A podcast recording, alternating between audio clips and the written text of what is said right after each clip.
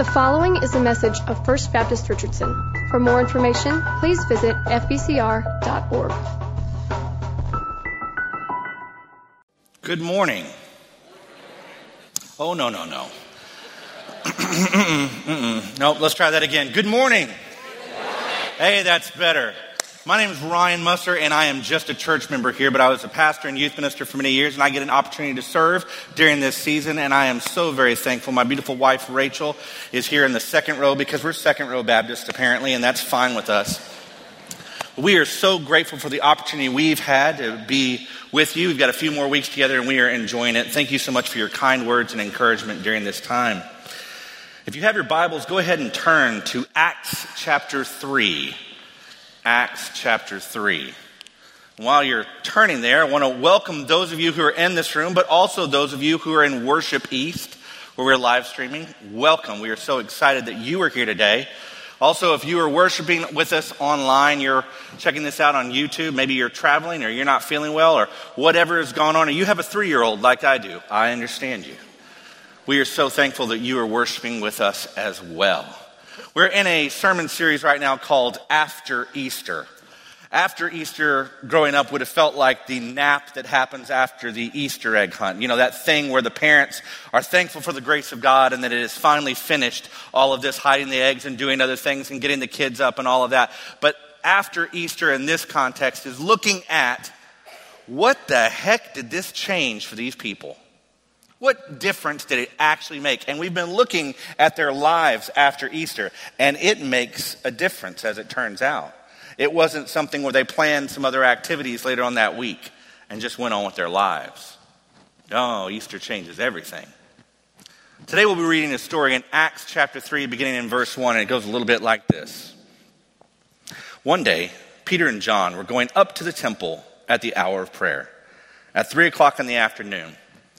And a man lame from birth was being carried in, and people would lay him daily at the gate of the temple, called the Beautiful Gate, so that he could ask for alms from those entering the temple. When he saw Peter and John about to go in the temple, he asked them for alms.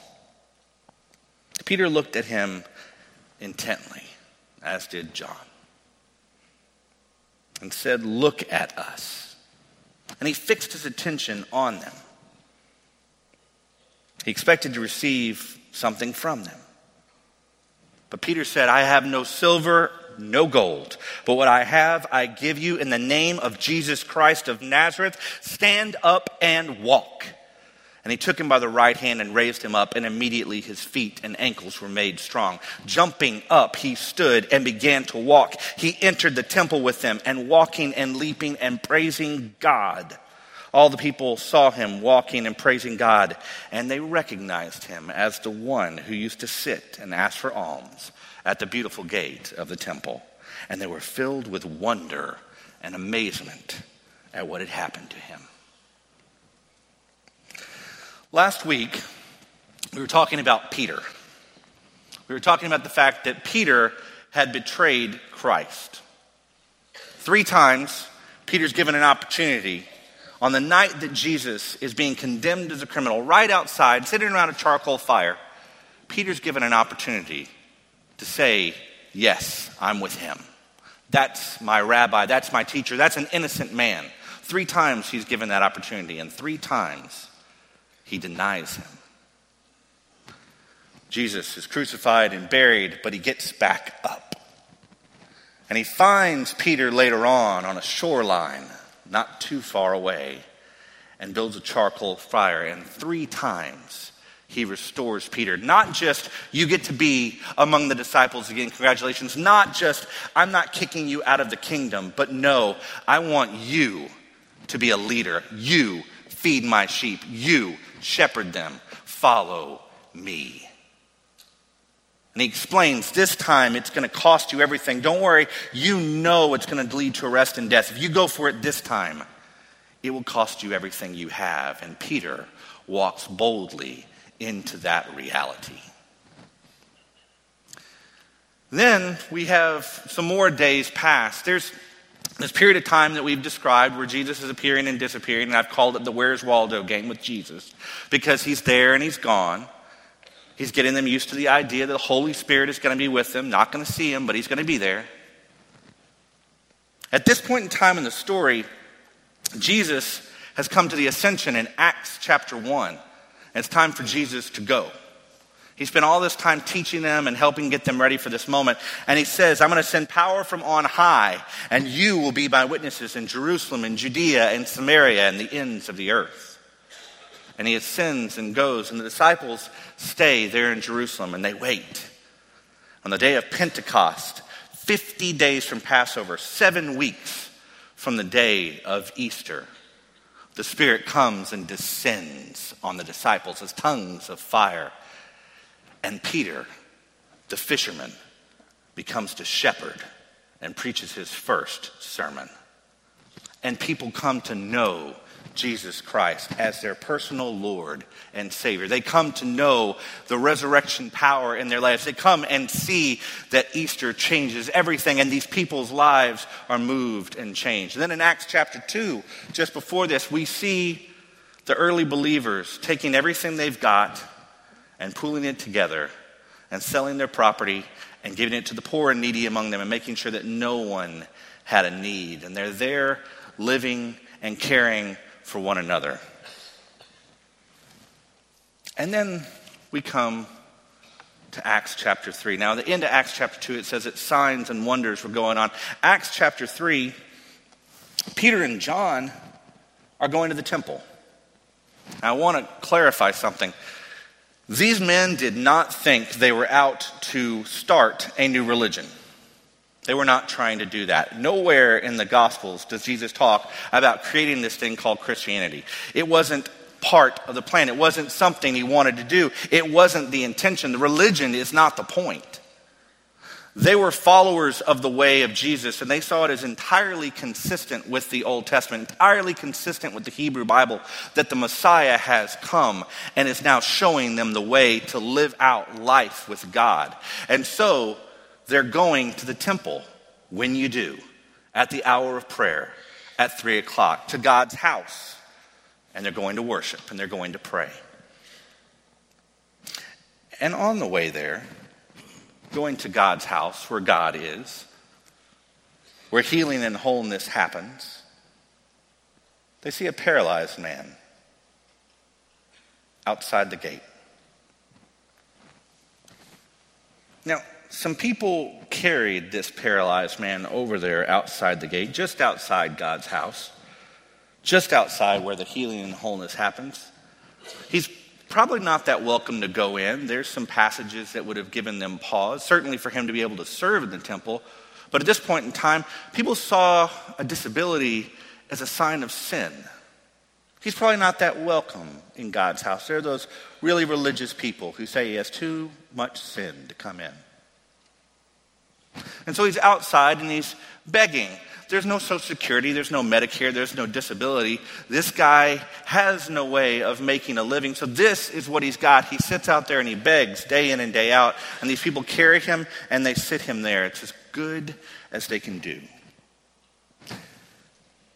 And Peter and John are going in, headed into worship, when he stops them and asks for money. They don't have any money. Remember in Acts chapter 2?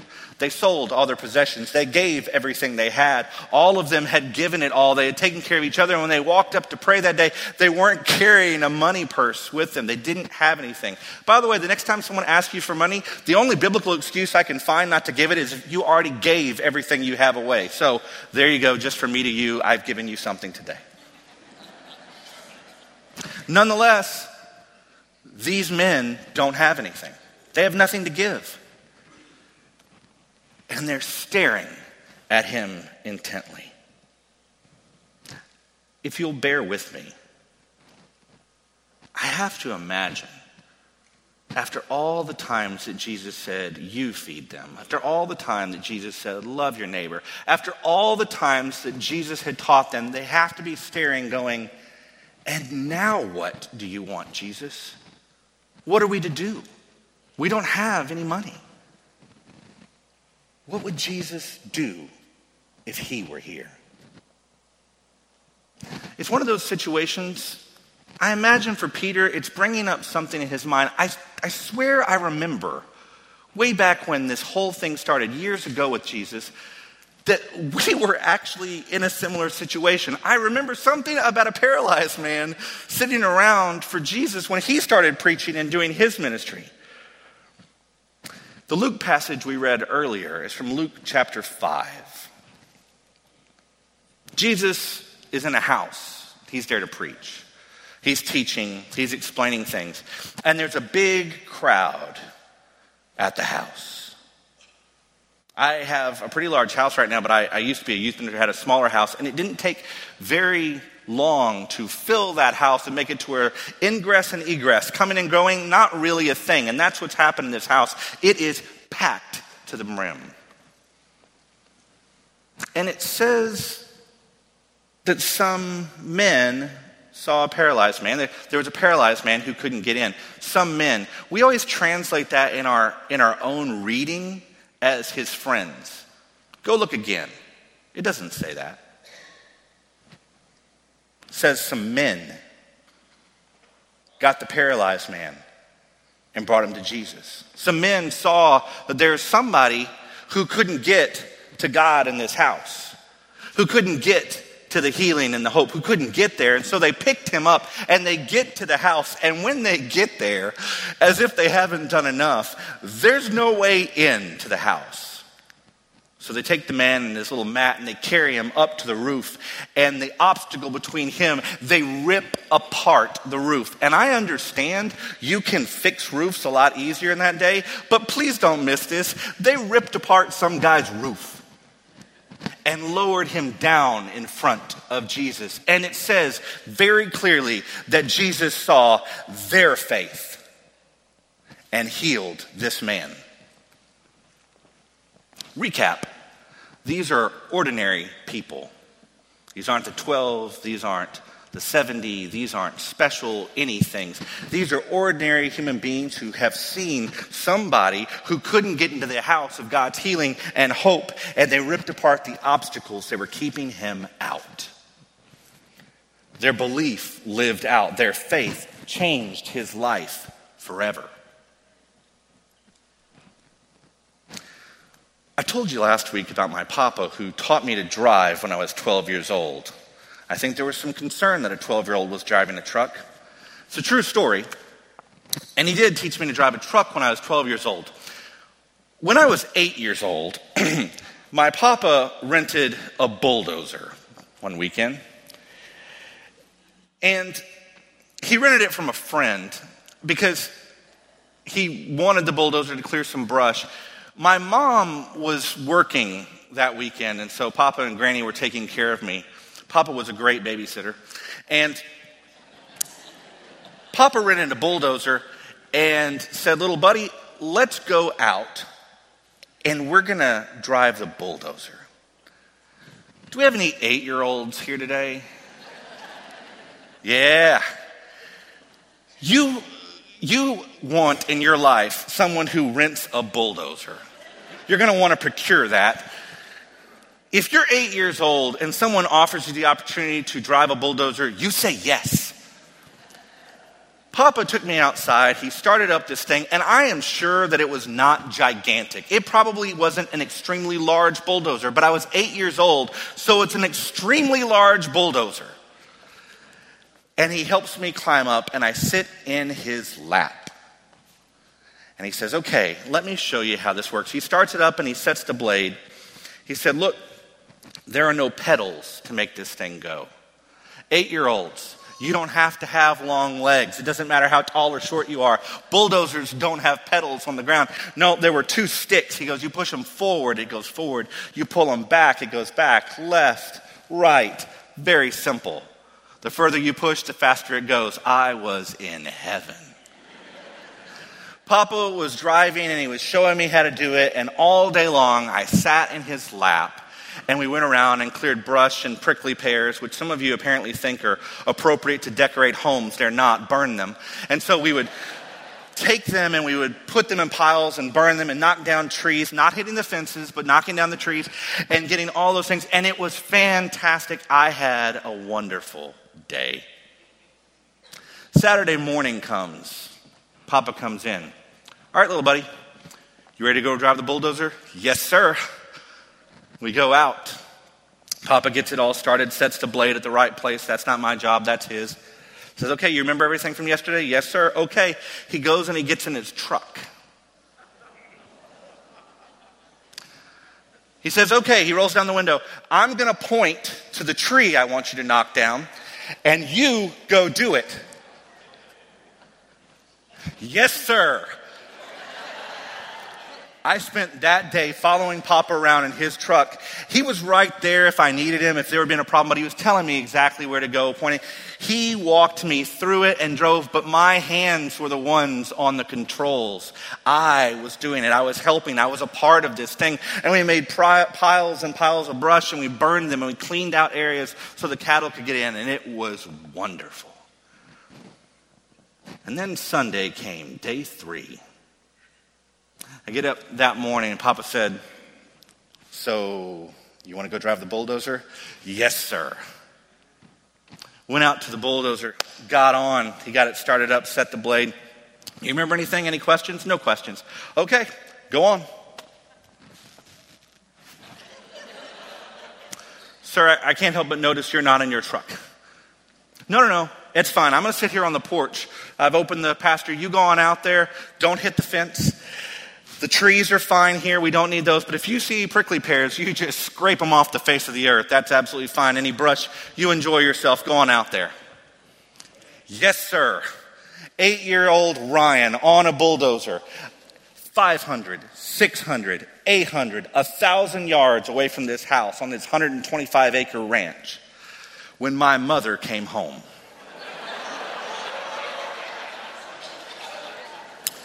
She came to the back porch and said, Daddy, uh, I, I can't find Ryan. Do you know where he is? Yeah, he's on the bulldozer. Oh, it's, it's kind of difficult to see from here. Um, who's driving him? No, that's Ryan. Papa was a wonderful babysitter.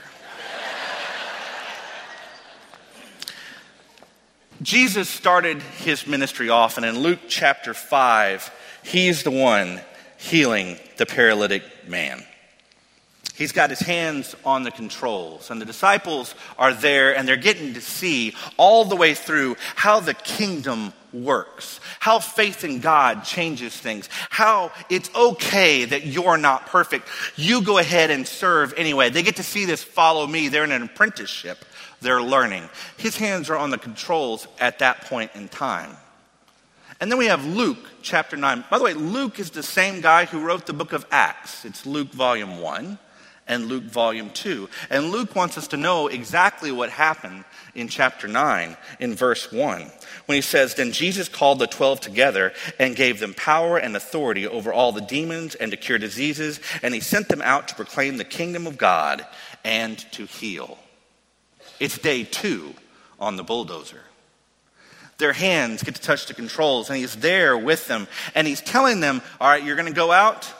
But then when they start to have problems, Jesus, we were unable to remove this demon. What was that? Well, that one you need fasting. He's there to instruct them. It starts with the 12 disciples. They go out in Luke chapter 9, verse 1, but then it goes to the 70 in Luke chapter 10, verse 1, only one chapter later. And then we have day three. Day three, Jesus ascends.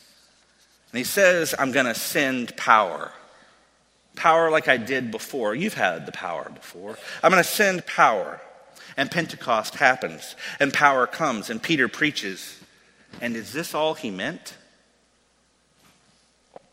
He says in John 14, 12, You will do greater things than I have done. Is this what it comes down to? Are we just to tell people? Is that all it was? What's this power for? Peter goes up to the temple to worship God's house of healing and wholeness, and he sees a paralyzed man who can't get in. What would Jesus do? What would Jesus have him do? What did Jesus powered him to do? Peter is done staring at this guy. Look at me. I have no silver.